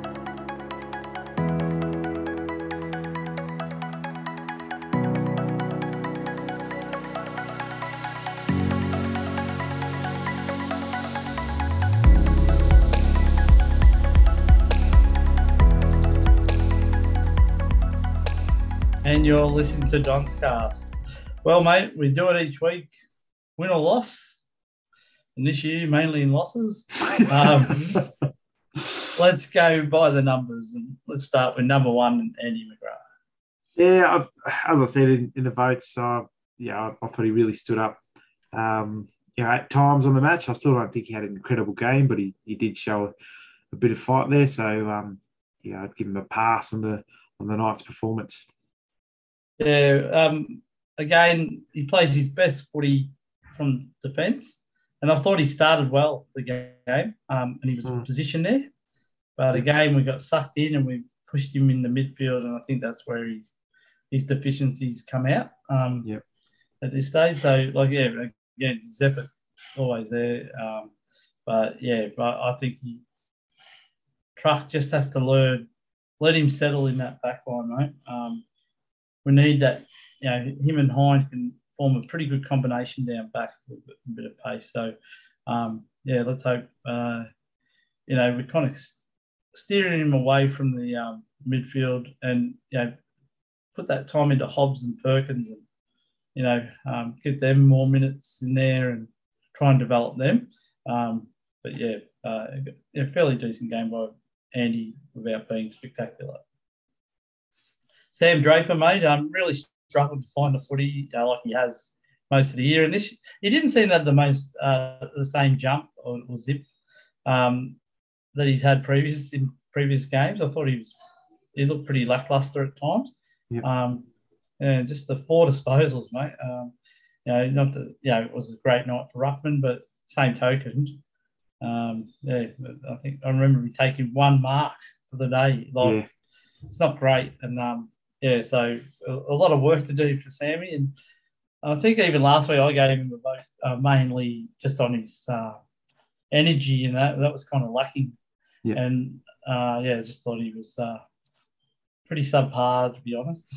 Yep, and that's that's fair. I mean, um, look, last week he only got four disposals as well, but um, he had so much more impact um, on the match. Yeah, this game, yeah, very rarely cited. Um, that mark he took was a was a beauty. Um, but apart from that, he, he, really didn't impact the game. Um, I thought he was pretty soundly beaten. So um, no, a very average game from Sam Draper, I'd have to say. Darcy Parish uh, has no problem finding the footy, mate. 31 disposals, mm. uh, 12 kicks, 19 handballs, four marks, just a one tackle. Um, you know, even when you look at the percentages, uh, the efficiency he's used it at 77%, which all sounds great. And, um, but again, mate, it's just he may get the footy, but he's got no defensive work at all, and um, you know, like sometimes the game calls for it, and yep. um, his awareness on that sometimes is like. Yeah, I mean, it feels like pretty empty numbers. The disposals, like at the game, like there were times where you could see him, um, uh, you know, trying to work the ball or whatever. Um, but I think he's also a, a, victim of like this lack of a system um, that we've got. Um, you know, you often don't know where to kick to, and when you have no clear choice, no one's demanding the footy. Uh, the ball would just go into space, and yeah, Sydney defenders loved that. They got all over it and uh, would whip it straight back over our head. So his his impact was made um, largely ineffective. And I thought, yeah, even though he, he, showed plenty of run and found the footy, um, yeah, I don't think he, um, yeah, made his impact felt on the game. Uh, so a pretty average game from Darcy Parish for mine. he really died out of the game too. He only had three disposals in the last quarter. Um, yeah, so yeah, pretty much struggled um, getting getting there. You know, in the end, um, you know, took a lot out of him in the game, obviously, because it seemed like he had no energy in that last quarter.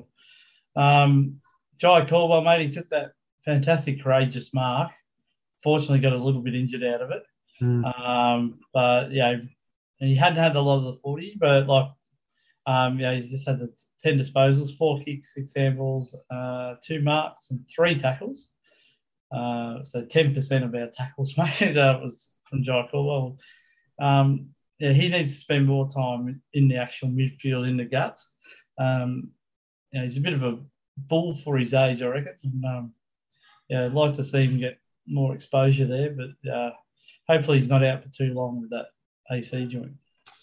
Yeah, absolutely. Um, look, he doesn't lack for courage, uh, Caldwell. Um, like that was, yeah, he knew the impact was going to come. Um, uh, but he, he still went for it anyway. So, um, no, hand, hands up to him. Um, but uh, look, I, I, think he's still a young, developing player because um, he you couldn't say he had a, a massive impact um, on the game. Like he, uh, yeah, he works bloody hard. You, you see that, um, but uh, no, I think he definitely does need that opportunity to be in the guts uh, as a bit of a clearance ball game. Um, so definitely back your call to, to give him those minutes. But yeah, on the game, look as courageous as he was, um, I couldn't see it any more than a than a solid game for us. Yeah, uh, Zach Merrett really struggled to find the footy. Um, just the 14 disposals, mate. Uh, mm. Six kicks, eight handballs, four marks, and one tackle.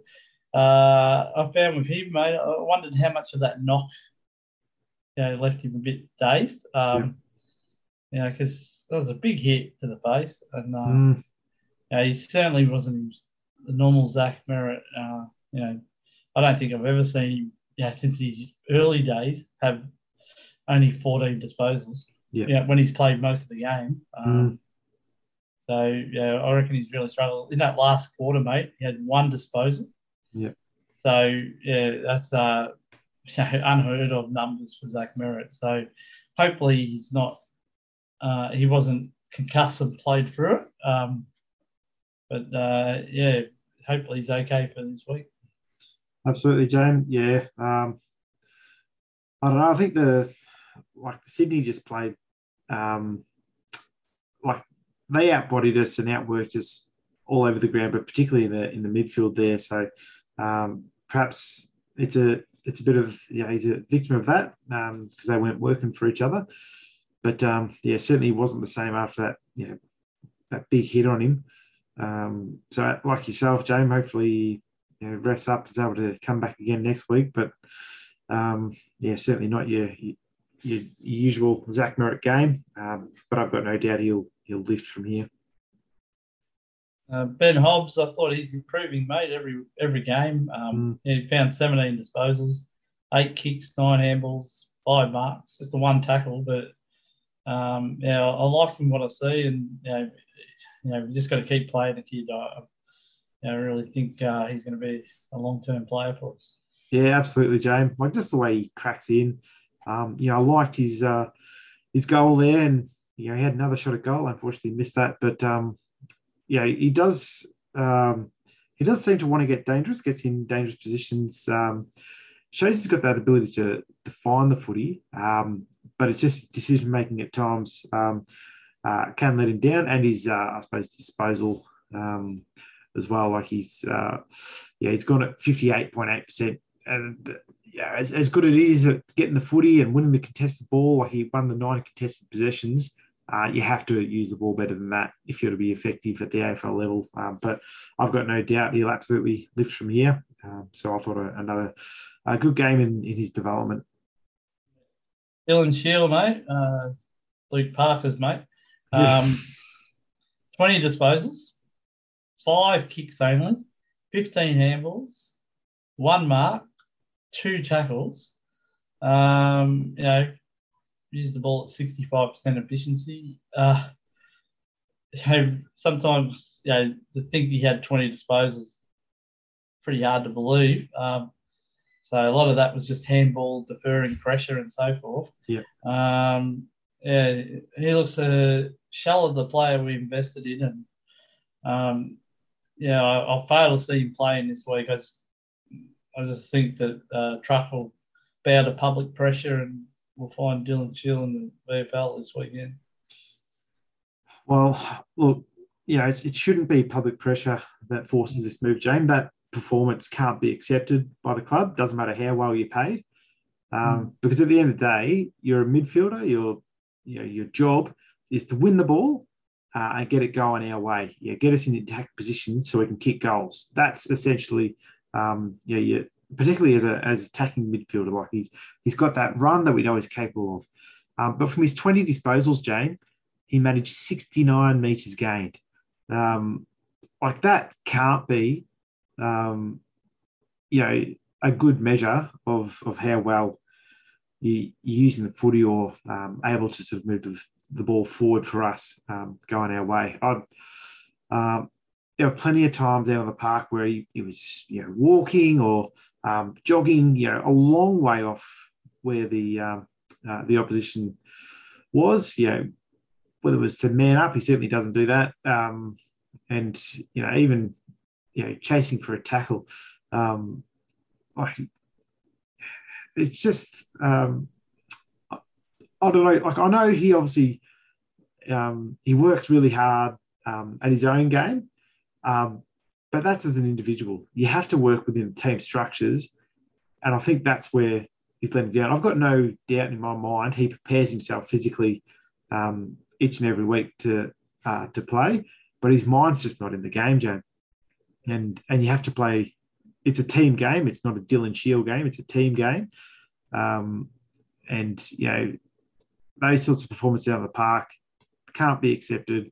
Um, if he's not dropped, uh, yeah, that's that's an indictment on the club, because um, that that's certainly not um, that can't be put down on Dylan Shiel himself. Like he he'll rock out and put out you know what he does, um, but it's what the club expects uh, from here on. Where are those standards that Brasher talked about a couple of years ago, James? Um, yeah, he's certainly one that um, didn't lift up live up to it on this occasion.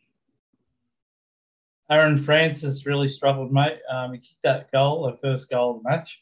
Um, but just the four disposals, three mm. kicks, one handball, two marks. Now, admittedly, the ball didn't come down to our forward line very well. It was always in possession. But like I mean, to manage just four disposals, um, yeah. And this is where I blame Truck a bit too. Like our backline was just getting smashed, right? Mm. Why not try and throw him back? Try and get him involved in the game. Maybe mm. get some confidence. He didn't see it at all. He just stuck him in barren ground where there's nothing happening, and uh, everything's a contest down there. Like, yeah, he, there's just no there in Rutten's coaching and uh, you know, all our coaching groups coaching, no one thought, let's chuck him down back and see if he can take a few marks, maybe grab some confidence out of that. Mm. Um, not, nothing like that. They just left him there. And we know Aaron's a real confidence player. And um, yeah, so I don't know what they were expecting, you know, how he was going to improve from that. But um, yeah, it'd be interesting to see like uh, what they do with selection. But gee, it must be there must be a lot of players a little bit nervous on selection night. Yeah, absolutely. And look, um, one thing I didn't see Franga do, I, I wonder if it's you know whether lack of direction or um, lack of confidence or what it is, but I didn't see Francis, you know, run up the ground to try and collect the footy either. Um, he stayed basically within the arcs, and um, yeah, like he's a guy we know can take a clunk. Um, if he's feeling, you know, not um, 100% confident in front of goal, then yeah, come out um, and be that sort of half forward. Obviously, Sydney's a, a, smaller ground, so you can get sucked up as a half forward and basically, you know, you know kicked over the top of. But um, yeah, I think he would have really benefited from some time, know, actually getting the footy in his hands. Um, and I'll, I'll, totally back that call to take him down back and go, all right, we'll, we'll, move, we'll shift Francis down back and bring Redman to a wing or um, whatever the case may be. Uh, we had to do something and, um, yeah, pretty uninspired coaching. Um, yeah, obviously you have to say on output, that was an average game from Francis, but um, yeah, I, agree with your sentiment. I, I, put that down to a lot of coaching as well. Yeah. Um, Tom Cutler, mate, he got a lot of the footy, uh, 21 disposals, 16 kicks, five handballs, three marks, and just a one tackle. But he only went at 48% disposal mm. efficiency. Yeah. Um, and like, you know, that's just really surprising. Um, you know, he did gain 473 metres. Um, but yeah, I've never even considered him in my voting, you know, even with those kind of stats.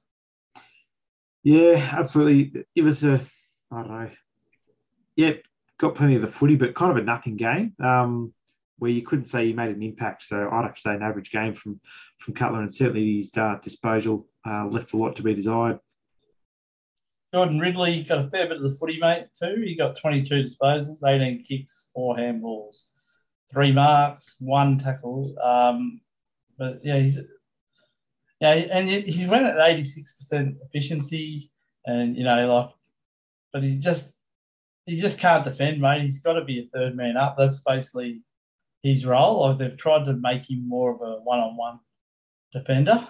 Mm. It really hasn't worked for him. Um, you know, he's, you know, prior to this season, he, you know, he's probably our best young player coming through uh, in terms of like he was so rest assured with the footy and so forth.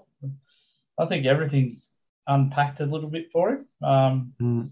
So yeah, like I'd like to see him get some confidence too, and maybe relieve him of some of the pressure of trying to make him responsible for a player because he's not playing his best footy. Um, and maybe yeah, that's where you get creative and you know start assigning you know players like Reid and that into that role so they can get used to that and get Ridley to be a third man to help those younger players to take on that position. Yeah, I think I mean a lot of it for me seems to stem from um, like the cohesion of the back line um, with the introduction of Jake Kelly. Now I don't put it on Jake Kelly. I put it down to the coaches, um, you know, not being able to, you know, make that back line hum um, more or less. You know, we saw last year, even though we were sort of cobbled together unit down there, we actually played for each other, and you know they they played as a back six as opposed to six blokes trying to defend the footy. If that um, sort of makes sense. Um, so, and yeah, we've heard it uh, talked about from yeah numerous people. So Rohan Connolly uh, and all the rest of it. Where we brought Jake Kelly in. What did we bring Jake Kelly in for, James? We brought him in to yeah, focus on the smalls. Did he play on the smalls at the game? Um, I mean, at times he went on to Heeney, but um, apart from that, you know, when Papley started to get a hold of us, you know, who was on Papley? Um, you know, I, I think we we went, um, you know, it might have been Redman or um, that sort of zone defence because we saw uh, Shiel, um, yeah, supposedly, you know, Manny Papley, uh, but we obviously on the, the vision that we saw uh, throughout the week, um, yeah, he obviously wasn't taking that man, um, so they were able to uh, grab the footy at will there. So I think uh, Ridley's a bit of a, a victim of that, where um, because Jake Kelly is effectively almost playing Ridley's role, um, they're both flying at the same footy. Um, there's no, um, I suppose, um, clear delineation of um, you know, who's the man-on-man defender and who's the third man up.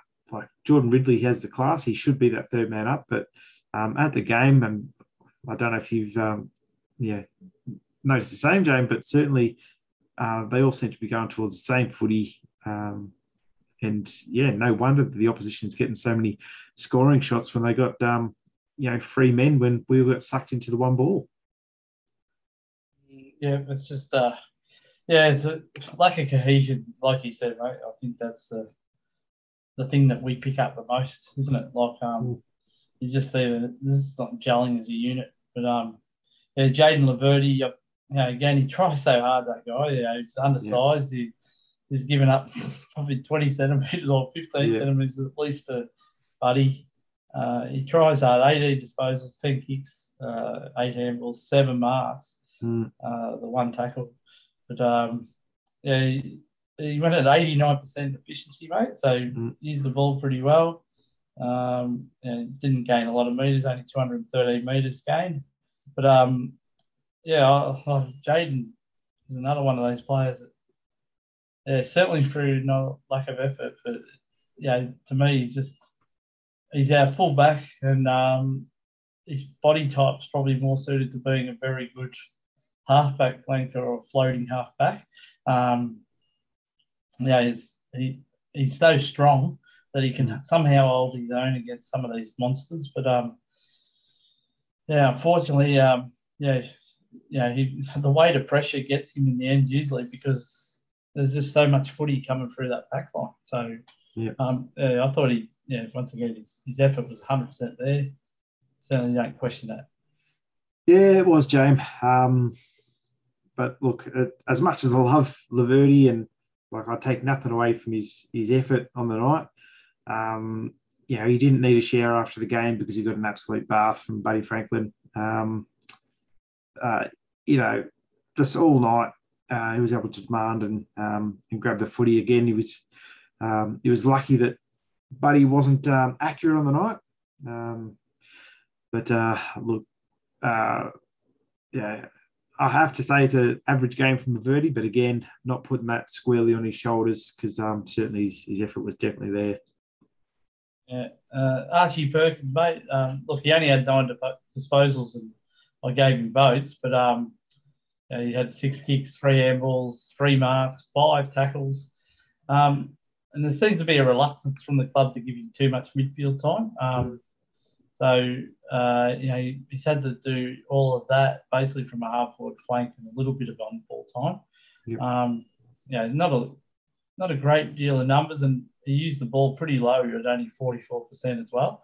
Um, so it wasn't uh, what he did, but gee, he can hold his ground, can't he? Like yeah. You never see him get tackled to ground. Somehow he's got that core strength to stay upright. Um, mm.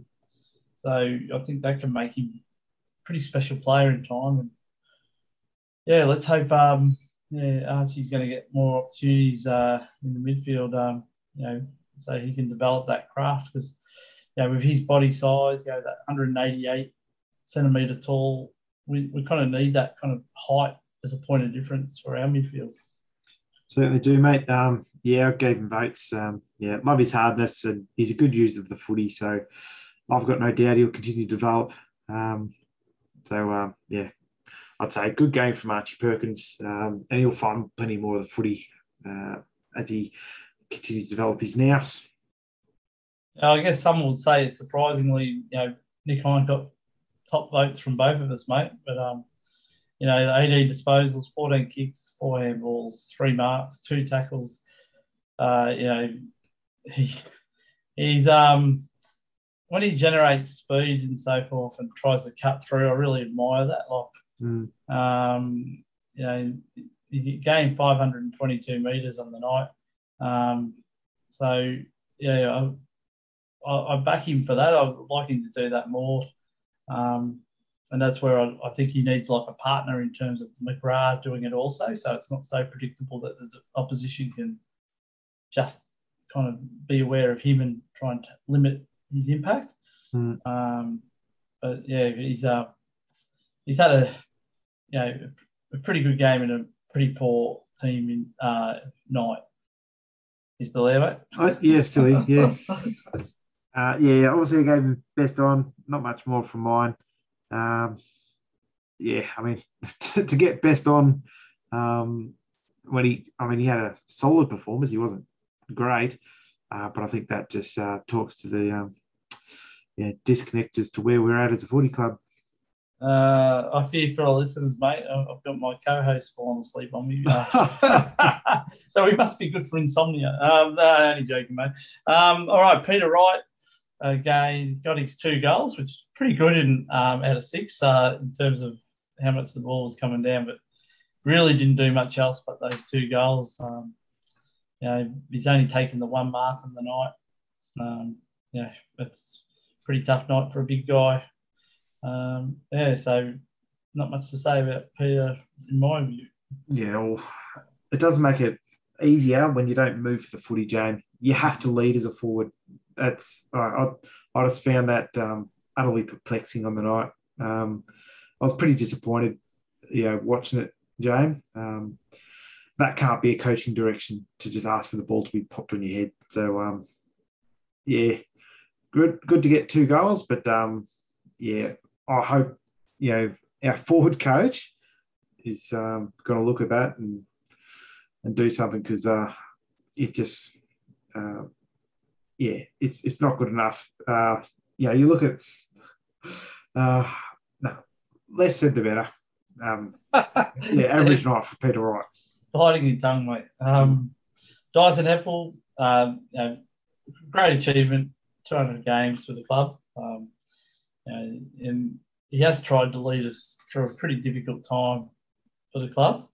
Uh, so he had the 23 disposals, 14 kicks, nine handballs, four marks, uh, no tackles, which is a common trend. Yeah, obviously mm. not the quickest player. Um, but yeah, he his impact was minimal, I thought. Um, and uh, yeah, he got to see a fair bit of footy, but you know, just uh, just a just an average performance from Hep in my view. Yeah, and that's right. Like he saw a fair bit of footy, but he saw a fair bit of footy go over his head. Um, and, and that's yeah, last couple of years we've sort of wanted to play that, I suppose that backline general kind of role to straighten us up. Um, that's been a uh, an abject failure. Um, like I'm not putting that solely on Heppell's shoulders, but um, yeah, he's he's the captain. He's the one yeah, that needs to set standards and stuff down there. And I um, yeah, I don't see that happening. So yeah, very average performance for mine. Uh, but congrats for your 200 games. With too much cuddling, mate, and mm. not enough holding expectations. Um, Sam Durham uh, didn't get a lot of the footy, mate, just 10 disposals. And in a game that should have been right up his alley when you yeah. think about it. Um, so I thought it was a pretty disappointing effort from Sam. Um, you know, admittingly, like he seemed to be positioned in that dead man's land of our forward line. Mm. But um, again, just the 10 disposals and, you know, five marks, zero tackles, you know. Um, uh, yeah, I thought it was a pretty quiet game for Sam. It absolutely was. Um, but you also have to keep in mind, it was only a week ago, right from the game, that he was crook as a dog, couldn't get out of bed. Um, but seven days later, we're we're playing him. Um, and you know, for a for a footy player to say, "Oh, no, I can't play today," um, sounds pretty big. He must have been pretty bloody crook.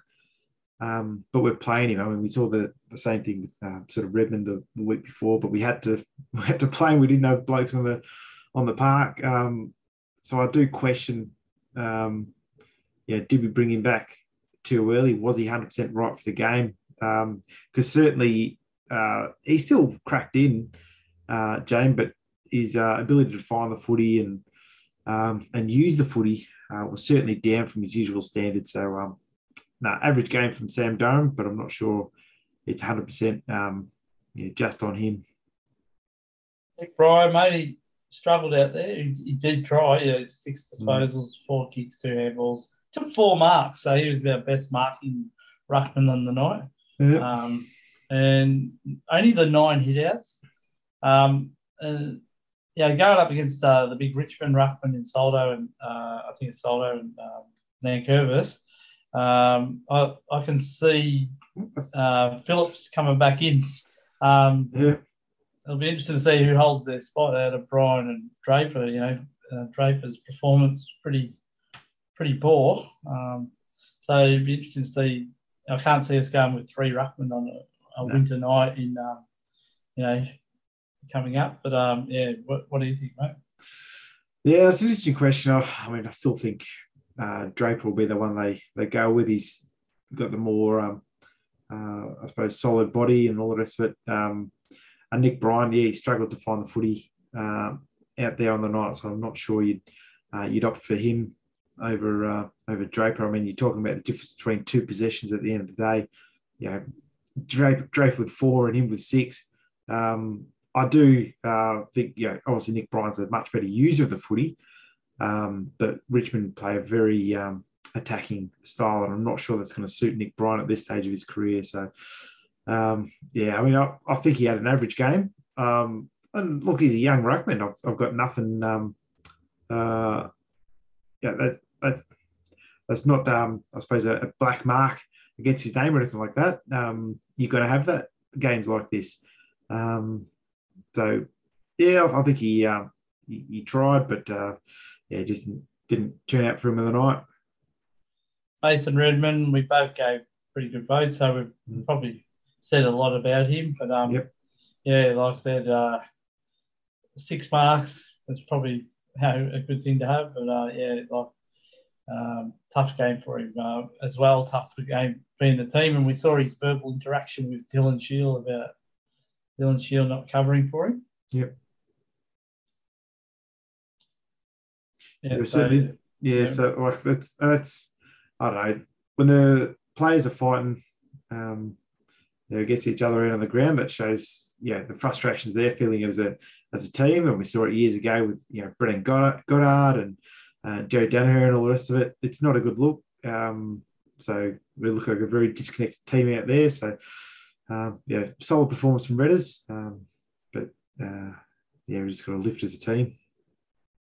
Jake Kelly's really struggled on the night, mate, and um, yeah, just the nine disposals, three kicks, six handballs, four marks, one tackle, and gee, and every time I looked up, he was running behind someone who took a mark. You know, yeah, that's obviously you know, whole.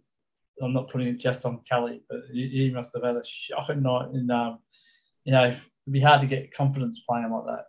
Yeah, he was he was chasing a lot of behinds on the night, James, and mm. and that's the thing that frustrated me so much when we were getting beaten around the footy. Um, yeah, that's uncontested and contested footy. Um, we were constantly at least five meters off our man all night, and yeah, the Swans they used the ball really well. They would they just cut us up by foot. Um, so if you're already five five meters behind and they're using a well by foot, you're not going to chase them. You're not going to get them. Um, so you're effectively, you as a defender are almost out of the game um, because all you can do is stand on the mark and um, just wait for them to kick it over your head. So, uh, the, like the system, system stinks, James, um, and unfortunately, our defenders are paying the price for it. And uh, yeah, you'd have to say Jake Kelly had a very average game of the night. Zach Reid both got it, got in our votes too, mate. Um, you know, as young developing backman, probably said a, a lot about him, but um, I like the way that you know goes for his marks. You know, mm. ten marks. Um, there's you know no mean feat in the conditions. So it was pretty damp, and um, yeah, so I, I, thought he played a pretty good game. Yeah, yeah, I like his uh, liked his game, James. Yeah, I liked how he went for his marks and all the rest of it, and does show a bit of poise and class when he's got the footy. So, uh, nah, good game from Zach Reid. Matt Guelfi, um, like his efforts always there. We always talk about this, mate. Um, you know, didn't get a lot of the footy, but you know, did try. I thought again. Um, mm.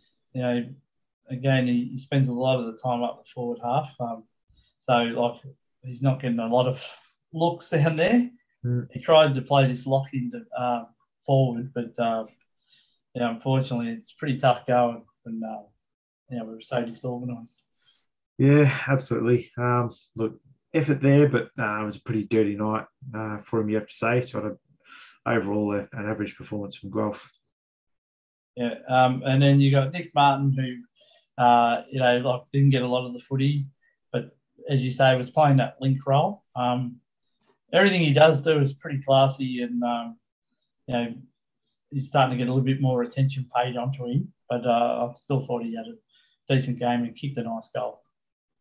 Yeah, he did, mate. Um, you know, he's he's got the Midas touch sometimes. Um, where he'll just make something out of nothing. I felt I thought he had a pretty tough night uh, because even though he was um, collecting a bit of the footy and um, looked to be trying to make things happen, um, nothing really stuck for him. And I I do put that down to the lack of movement in our forward line. Um, yeah, because yeah, the five score involvements in the end, but was actually using the ball at yeah 86 um, percent. So it's not his ball use that was that was a problem. I yeah, I still think there's some major problems in our forward line, um, and uh, yeah, it, it sort of overall meant that Nic Martin um, didn't have a huge impact on the game where it really um, yeah, guys could have uh, gobbled up his his use of the ball. But um, yeah, so a solid game from Nic Martin. And uh, Alec Waterman came in as a uh, medical sub uh, when Jye Caldwell was subbed out. Um, didn't get a lot of opportunity getting up forward. Uh, five kicks, uh, sorry, five disposals, three kicks, two handballs, one mark, two tackles. Um, pretty good in um, two tackles. I mean, like mm. most of most, most of most of our other um, yeah, middle players. So um, yeah, a midfield player. Sorry.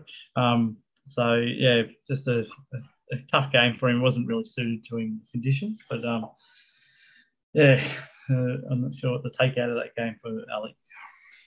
Nah, but I mean, look, at obviously that fourth quarter there, uh, the third and fourth, uh, Sydney were running all over us, and not a lot of opportunity for him. Uh, but the point I do want to make is like he still came in. Um, you know, he got five disposals, so he was able to collect a bit of the footy. But he did lay two tackles because that's one thing you can do. If you're not getting a lot of footy, you can lay tackles. I want to say for a bloke who only played, you know, 24% of game time, James, um, to have laid two tackles, we had 15 blokes on the side that had one tackle or less. Yeah, that's shocking. Yeah. Uh, five blokes who didn't lay a single tackle. Um, so, you know, if a bloke can come on in the last quarter uh, and lay a couple, like what are you doing for the for the rest of the game? Um, uh, so, um, yeah, that's the I suppose the disappointing thing. So for yeah, Waterman, I think he done about as good as he could um, with a limited opportunity he had. Um, but now it's on the, the rest of the, the side to, to lift because that kind of performance is uh, yeah not good enough. Uh, all right, mate. Well, I think this has kind of gone way over time this time. I know our podcasts are long anyway, but I'm yeah. um, this one probably you know stretched out. So we're sorry to everyone. You know, obviously, your choice to listen to it or not. But um, I hope it's somewhat entertaining or therapeutic, whatever way. But um, all I would say is that uh, you know uh, our VFL women, mate, they had a draw against the well, was the top of the table clash between yeah, yeah. and Hawthorn. Yeah. Yeah, we had them. We're, we're, led by about 16 points or something um, late in the last, and the Hawks came back hard. So had a draw. Um, so it makes for an interesting final when um, you know, you guess the two teams will meet again. Mm. Um, but uh, yeah, apart from that, um, obviously VFL had a practice match, um, and you know, obviously we lost Nik Cox now, so we now wait for Dream Time on Saturday night. And let's hope um, we see a much stronger effort. Uh, yeah, we live in hope at Essendon. So, yeah. Until next week, go Bombers.